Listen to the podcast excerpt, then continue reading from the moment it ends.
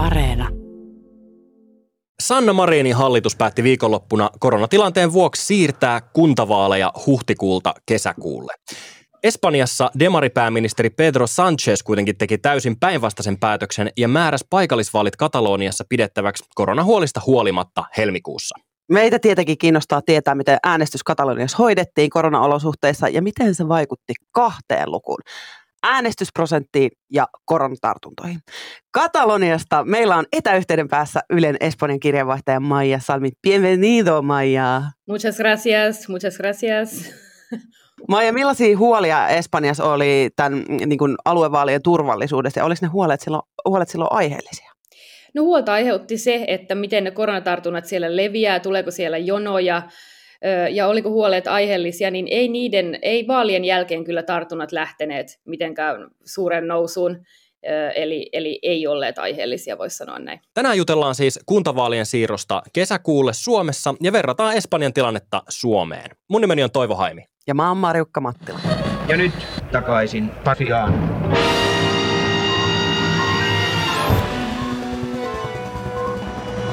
Kuntavaalit Suomessa siirtyy siis huhtikuulta kesäkuulle, koska hallituksen mukaan niitä ei olisi turvallista järjestää koronatilanteen vuoksi.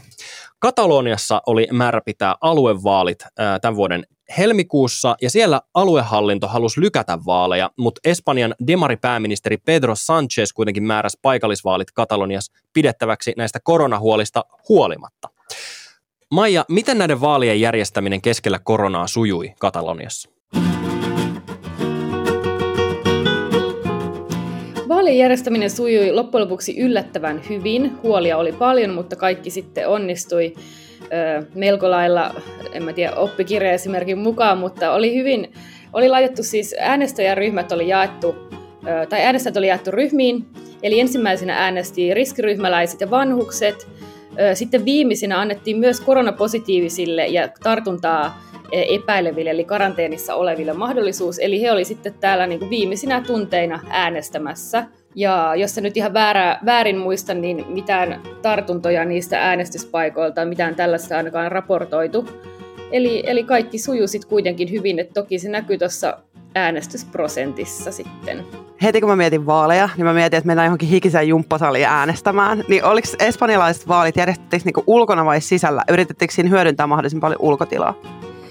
Kyllä siellä oli sisäpaikkoja, että ne oli tällaisia kouluja ja itse asiassa sinä päivänä oli tosi sateista, eli oli tosi huono keli ja espanjalaiset välimeren kansalaiset, kun sataa vettä, niin, niin sehän on niin kuin suuri tragedia ja, ja meille sellainen pieni sade voi täällä sulkea koulut ja muuta, eli tota, silloin satoi paljon vettä ja sitten tuli paljon, ihmiset valitti siitä, kun sinne äänestyspaikoillahan ei päästetty samaan aikaan kuin tietty määrä ihmisiä, eli ihmiset joutuivat jonottaa siellä sateessa, niin siitä moni valitti, että he joutuu jonottaa siellä sateessa, ja tota, että siitä he voi vilustua ja saada sen tartunnan, ja, ja se voi jotenkin edistää sitä tartunnan saamista. Eli siitä oli paljon polemiikkia, siitä että sato vettä ja he joutuivat kylmässä värisemään siellä jonoissa, pitkissä jonoissa ulkona. Jättikö jengi sitten niinku äänestämättä sen sateen takia vai koronan takia? Koronan takia varmasti moni, moni jätti äänestämättä. Ja, ja kyllä, se, kyllä, se, kyllä se kuulostaa suomalaiselta oudolta, mutta kun täällä sataa vettä, niin kyllä se näkyy niin kuin ihan kaikessa.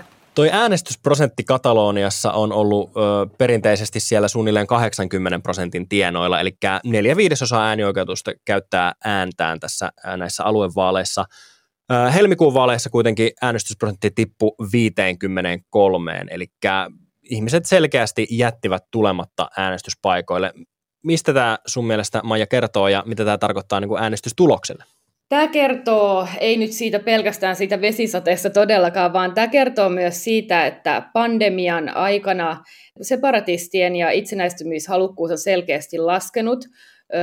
Katalonian tilanne on ollut tosi epävarma viime vuosina. Täällä on ollut paljon mielenosoituksia Täällä on ollut paljon, Katalonia on menettänyt myös taloudellisen asemansa, tai Barcelona on menettänyt taloudellisen johtoasemansa Madridin verrattuna. Se on tosi iso juttu yrittäjille.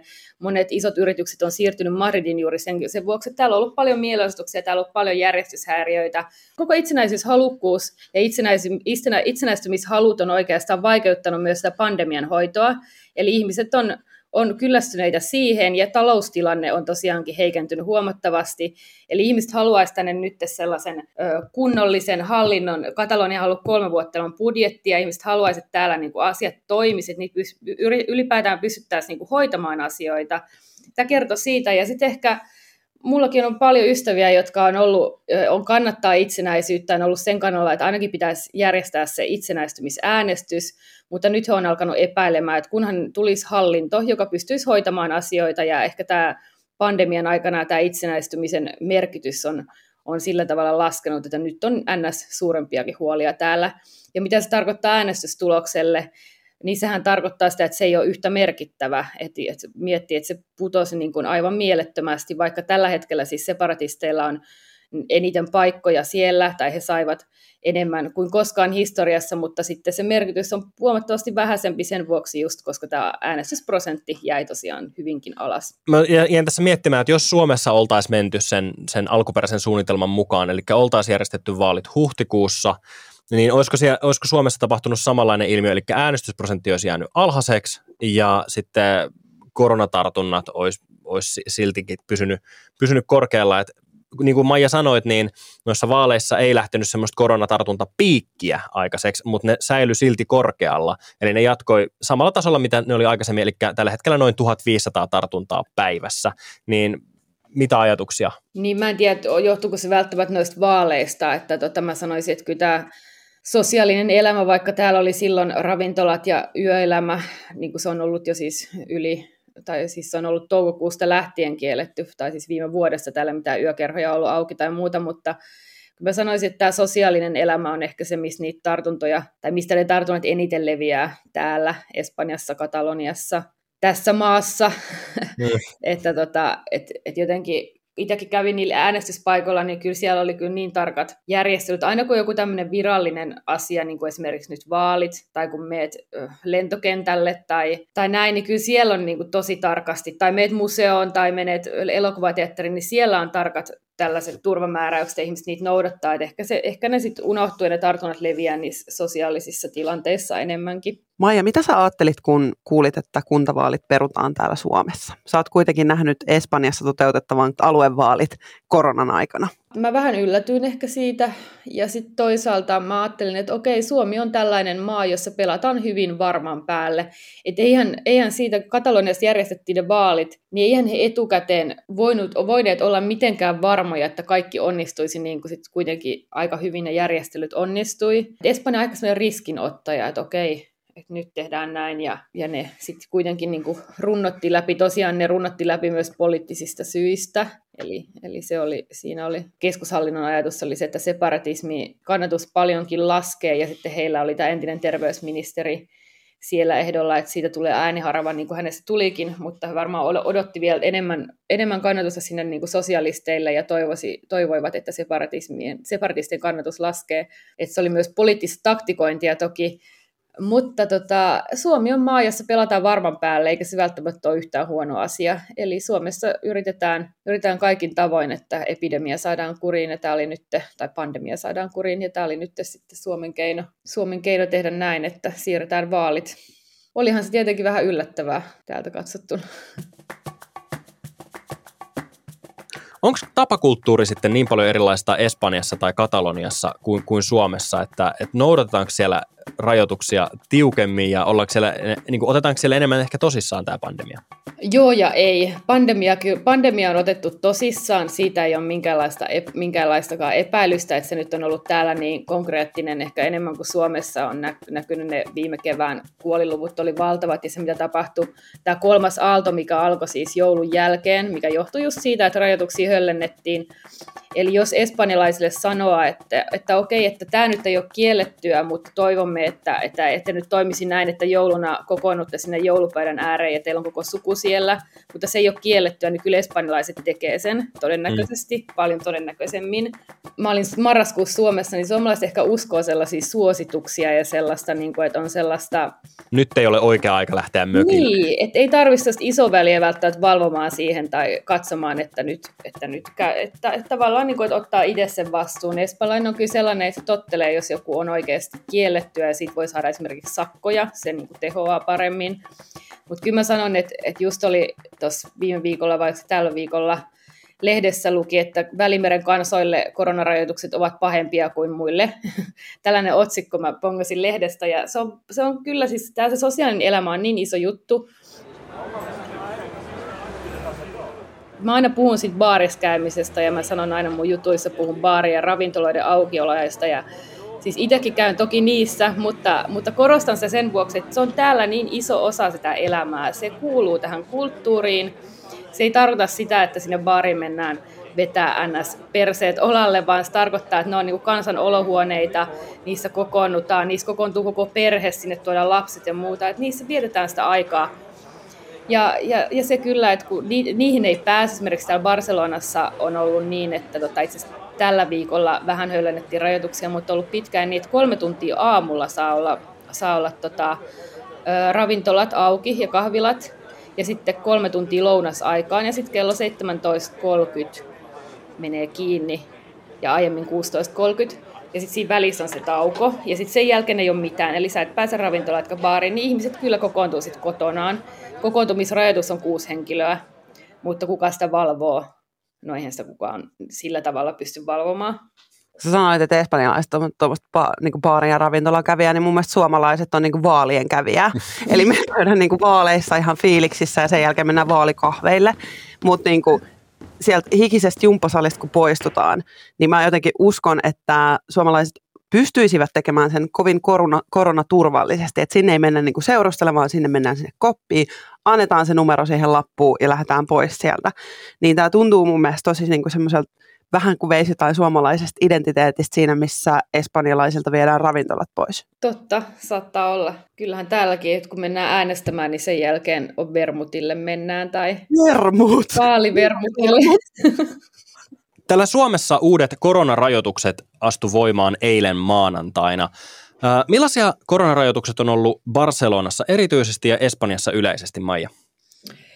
Espanjassa koronarajoitukset vaihtelee tosi paljon alueelta toiselle, eli täällähän ne tartuntamäärät vaihtelee myös ja ylipäätään koronatilanne.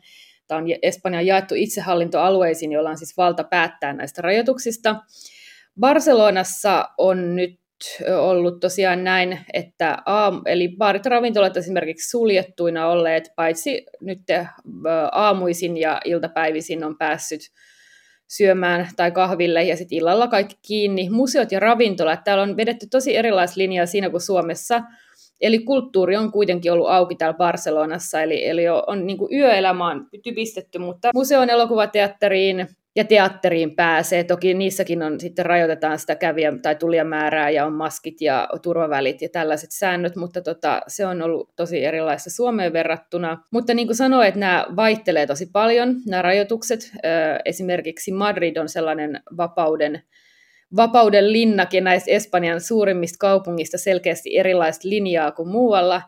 Eli Madridissa on ollut baarit ja ravintolat, museot, teatterit, kaikki palvelut pelaa, siellä tulee ulkona liikkumiskielto tunnin myöhemmin, esimerkiksi kun täällä, siis koko Espanjassahan on yöllinen ulkona liikkumiskielto.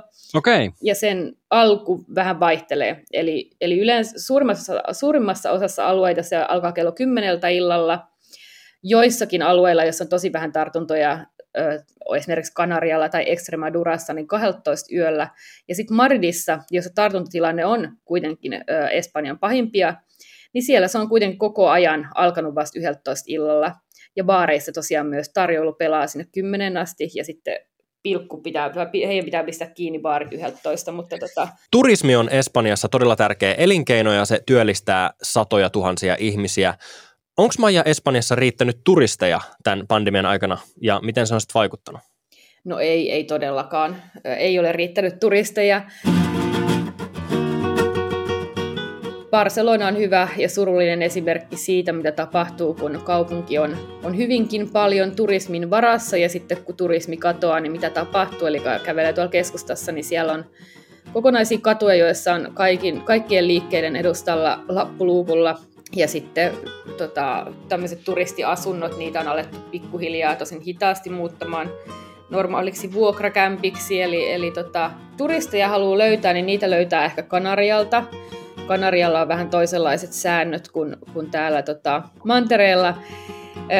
ja, mutta itse asiassa tässä on kyllä sellainen, mä olin tosiaan Madridissa itse vähän aikaa sitten, ja siellä on alkanut tällainen uudenlainen turismin muoto, ja se on tällainen vapautta lockdown-maista hakevat, erityisesti nuoret matkustavat sinne Madridiin nauttimaan, nauttimaan nuoruudestaan siellä. Se oli mielenkiintoista. Siellä oli er, erityisesti ranskalaisia nuoria. Istuskelin siellä Plaza Santa Analla ja Madridin keskustassa ja kävelin siellä, niin siellä kyllä voi sanoa, että kuuli, monilla terasseilla kuuli enemmän Ranskaa kuin Espanjaa. Kuulostaa aika vastuuttomalta mun korviin ainakin, mm-hmm. mutta toisaalta siis piti tämäkin päivä nähdä, kun Barcelonassa La Rambla muistuttaa Kouvolan kävelykatua. niin lappuja luukulla ja autiot kadut. Ei sentään vielä, mä oon asunut Kouvolassa, niin mä en ihan sanoisi, että se vielä siltä näyttää, mutta sinne suuntaan ollaan menossa kyllä. Ethän kuulut vaan Suomea puhuttavan millään näillä rambloilla. En ole kuullut. Hyvä, kiitos suomalaiset turistit. Suomihan on ollut monella tapaa koronan hoidon mallimaa, eli täällä koronatartunnat on pysynyt hyvin matalalla niin kuin eurooppalaisiin maihin verraten. Millainen koronatilanne Espanjassa on sitten verrattuna Suomeen? Onko esimerkiksi sairaaloissa tilaa? Espanjan koronatilanne on parantunut huomattavasti. Espanjassa ylitettiin tämä niin sanotun kolmannen aallon huippu tai saavutettiin tuossa tammikuun alussa. Eli, eli siinä mielessä Espanja on, on, on, tulee, me, on mennyt niin koko ajan edellä tässä pandemiassa muutenkin, että Suomi, tulo, Suomi on tullut tässä niin ns. jälkijunassa. Sairaaloista paine on hellittänyt, mutta äh, esimerkiksi teho-osastoilla on myös vielä neljä aluetta. Esimerkiksi Maridissa on vielä teho-osastopaikoissa käytetty yli 40 prosenttia, eli puhutaan aika, aika suurista määristä, mutta tosiaan vaihtelut ovat Vaihtelut ovat suuria alueella. Sairaaloissa pikkuhiljaa putoaa, putoaa se potilaiden määrä, mutta ei, se, ei, se, ei, voi, ei voi ehkä vielä sanoa, että Espanjan sairaaloiden tilanne olisi todella hyvä. Mutta sairaaloissa riittää siis vielä tilaa. Ei voi sanoa, että Espanjan sairaalat olisivat liian täynnä. Maija, sä oot äh, tänä isona ja pitkänä ja miten se nyt sanotaan korona-aikana sä oot ehtinyt olla Espanjassa, sä oot ollut myös Suomessakin tässä välillä ja sä oot myös matkustanut Portugalin tekemään juttua. Mikä näistä maista on pelottanut sua henkilökohtaisesti eniten? Niin kuin koronan suhteen, sillä yleisesti. Varmaan Suomi. Ai jaa, miksi? No mä olin marraskuussa Suomessa ja tota, en ollut vuoteen ollut ja se oli ihanaa, mä sain nähdä ihmisiä ja sitten kun siellä ei ollut niitä sääntöjä, ja mä pääsin joka paikkaan, mä sain istua baareissa iltaisin, niin mähän istuin niissä baareissa sitten kuitenkin iltaisin. Eli, eli mä niinku, kun mä, kun, jos joku on sallittua, niin sitten tavallaan jotenkaan ei ehkä osannut ottaa sitä vastu, vastuuta. Sitten mä, mä kävin paljon kyllä ulkona silloin ystävien kanssa, mun on pakko myöntää se ihan suoraan. Et ehkä Espanjassa on ollut siinä mielessä helpompaa, että, tota, että täällä on tosiaan niitä rajoituksia ja mä oon noudattanut niitä rajoituksia, mitkä täällä on voimassa. Jotenkin se, kun mä oon tottunut tuon maskin kanssa menemään joka paikkaan ja mä käytin, silloin mä tulin Suomeen, niin mä käytin sitä koko ajan jopa ulkona. Ja sitten mä huomasin, että mulla, mulla tuli vähän tyhmä olo, kun mä pidin sitä ulkona. Kun mä huomasin, että ei kellään muulla ole, niin sitten mä aloin itsekin silleen että okei, tätä tarvikkaan pitää täällä. Ja sitten se saattoi välillä unohtua, kun mä lähdin jonkin kauppaan, vaikka yritin kyllä aina kaupassa sisätilassa sitä pitää. Ja sitten just jossain, no baareissahan sen huomasi hyvin, että, että kun täällä menee jonnekin ravintolaan syömään, ja sitten kun sä meet vaikka vessaan, niin sä laitat sen maskin päälle, että sulla on tavallaan se maski pois ainoastaan silloin, kun sä syöt, ja sitten sä laitat sen takaisin.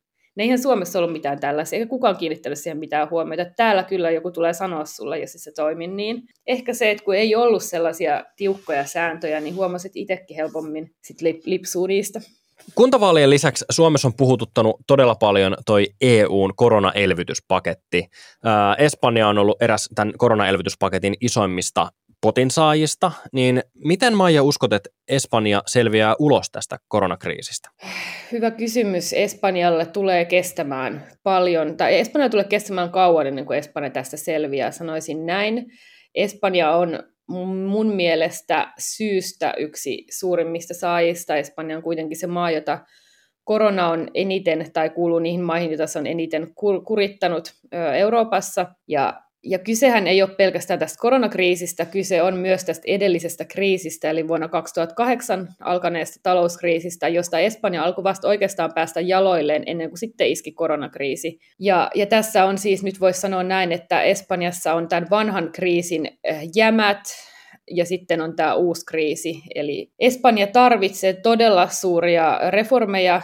Espanja tarvitsisi myös painopisteen siirtämistä enemmän tästä palvelusektorilta – joka on, joka on siis Espanjan suurin työllistäjä. Palvelusektori on kytkeytyy suoraan tähän tu, suoraan turismiin. Eli, eli jos Espanjassa ei ole turisteja, myös palvelusektori kärsii. Eli Espanjan tavallaan tämä koko talousrakenne on hyvin hatara siinä mielessä, että kun tulee joku tällainen pandemia tai tulee terrorismia tai muuta ja turismi viedään, niin se lyö, se lyö tosi kovaa tänne. Ja nuorten tilanne on ollut tosi heikko siitä viime kriisistä lähtien, ja nytten, nytten jos on nähtävillä, että tämä kriisi tulee kyllä olemaan varmaan vielä pahempi kuin se viime talouskriisi, eli Espanjassa nuorisotyöttömyysaste 18-25-vuotiailla on nyt jo yli 40 Eli se on tosi paljon.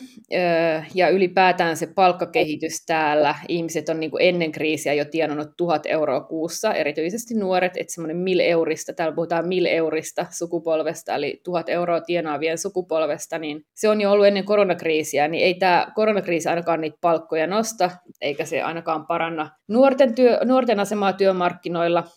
Eli, eli tulee kyllä tosi vaikeaa, vaikeaa Espanjalle taantuma on pitkä ja, ja, ja se tulee olemaan Espanjalle kyllä hirveän vaikeaa ja varsinkin espanjalaisille nuorille. Kiitoksia paljon keskustelusta Maija Salmi. Kiitos. Kiitos teille. Kiitos. Gracias. Kiitoksia, että kuuntelit. Tilaa meidät sieltä, mistä kuunteletkaan ja kerro kavereille myös, jos tykkäilet meistä, niin ehkä hekin rupeaa tykkäämään. Sä voit seurata meidän suhteellisen uutta Instatiliä Instagramissa, joka löytyy siis tuommoisella miukumaukulla Yle takaisin Pasilaan sieltä. Kerro meille WhatsAppissa, että olisiko Suomessakin pitänyt ottaa pikkasen riskiä ja järjestää ne kuntavalit mm. ajallaan. Numero tänne on 044 421 4823. Kiitti, moi! Moikka! Niin, hyvät kuuntelijat, minkä opimme tästä?